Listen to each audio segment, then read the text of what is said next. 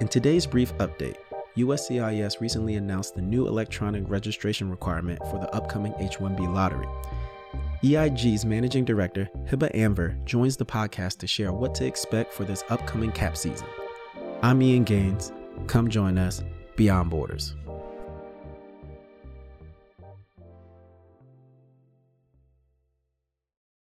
Welcome to Immigration Nerds. Today we have Hiba Amber, Managing Director and Attorney for Erickson Immigration Group. Pleasure to have you. Thank you.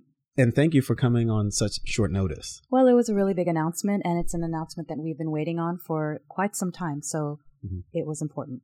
Yes, thank you. So on December 6, 2019, USCIS announced that it is implementing an electronic registration requirement for petitioners applying to the H-1B lottery. So before we get there, let's get a little bit of background of how we got here and its significance. Sure. So currently, the H-1B cap process is as follows. USCIS makes 85,000 new H-1B visas available every fiscal year. The first eligible filing date for a new H-1B visa is April 1st. And historically, demand has outnumbered supply, and so USCIS conducts a lottery to see which of the submitted petitions receives one of the 85,000 new visas. Now, going back to November of 2018, USCIS released a proposed rule indicating their intent to implement a pre-registration system.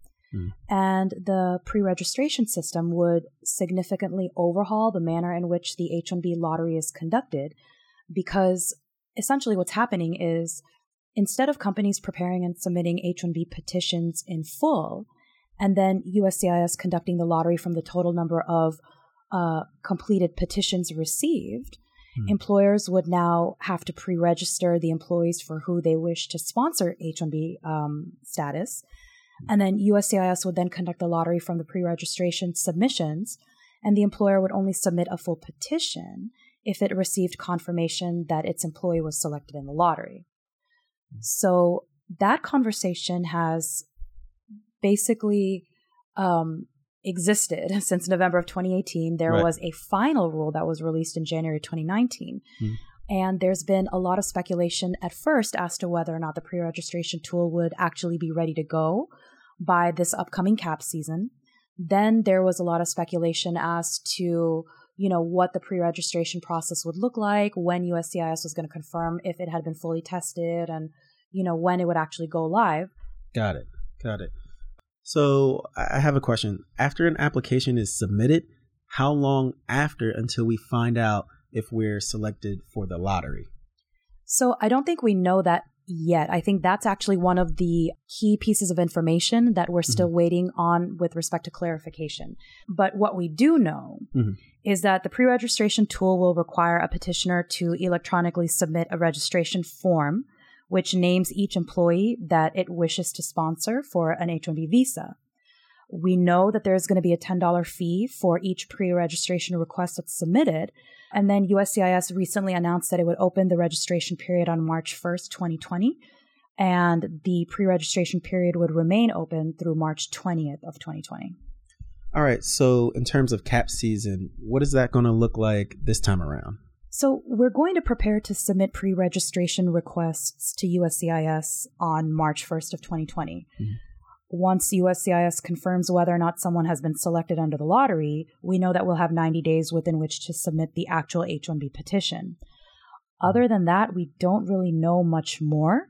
USCIS has said that it will post step-by-step instructions informing registrants on how to complete the registration process on its website, along with certain dates and timelines as we actually get closer to the pre-registration live date. Sure. So going through the final rule and looking through it over the last day or so, is there any concerns that come up to you? My concern, and I think other immigration practitioners would probably agree, is really about the technical side of things. USCIS historically has not had the best track record when it comes to tech solutions, and I still see no reason to be optimistic about the functionality of the pre-registration tool in light of, you know, some of the technical glitches that their solutions have encountered in the past. Okay. And I guess on a final note, what has USCIS used or mentioned the reasoning for this registration tool? So USCIS has referenced basically, elimination of excess paperwork. Mm-hmm. Trying to implement a more efficient process. There's been a great deal of emphasis placed on the total savings to petitioning employers, mm-hmm. Since now they only are required to submit H-1B petitions for those that they know are selected. So it really has been presented as a paperwork reduction measure on the part of USCIS. For sure. Well, thank you, Hiba, for this quick update. We'll make sure to inform listeners on what USCIS is looking for, the basic steps in terms of the instructions of going through the application process. I appreciate you coming in, giving us this information. My pleasure. Thank you. For more immigration news and updates, please follow us on Twitter at IMMNerds and also our website at EIGlaw.com. See you next time.